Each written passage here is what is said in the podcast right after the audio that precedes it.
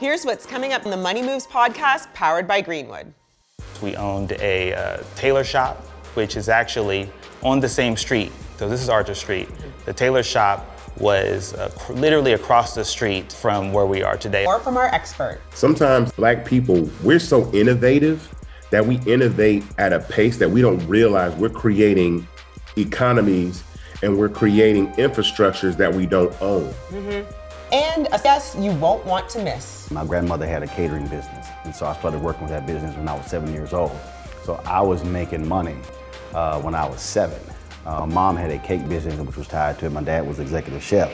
This is an iHeartRadio podcast powered by Greenwood, executive produced by Sunwise Media Inc.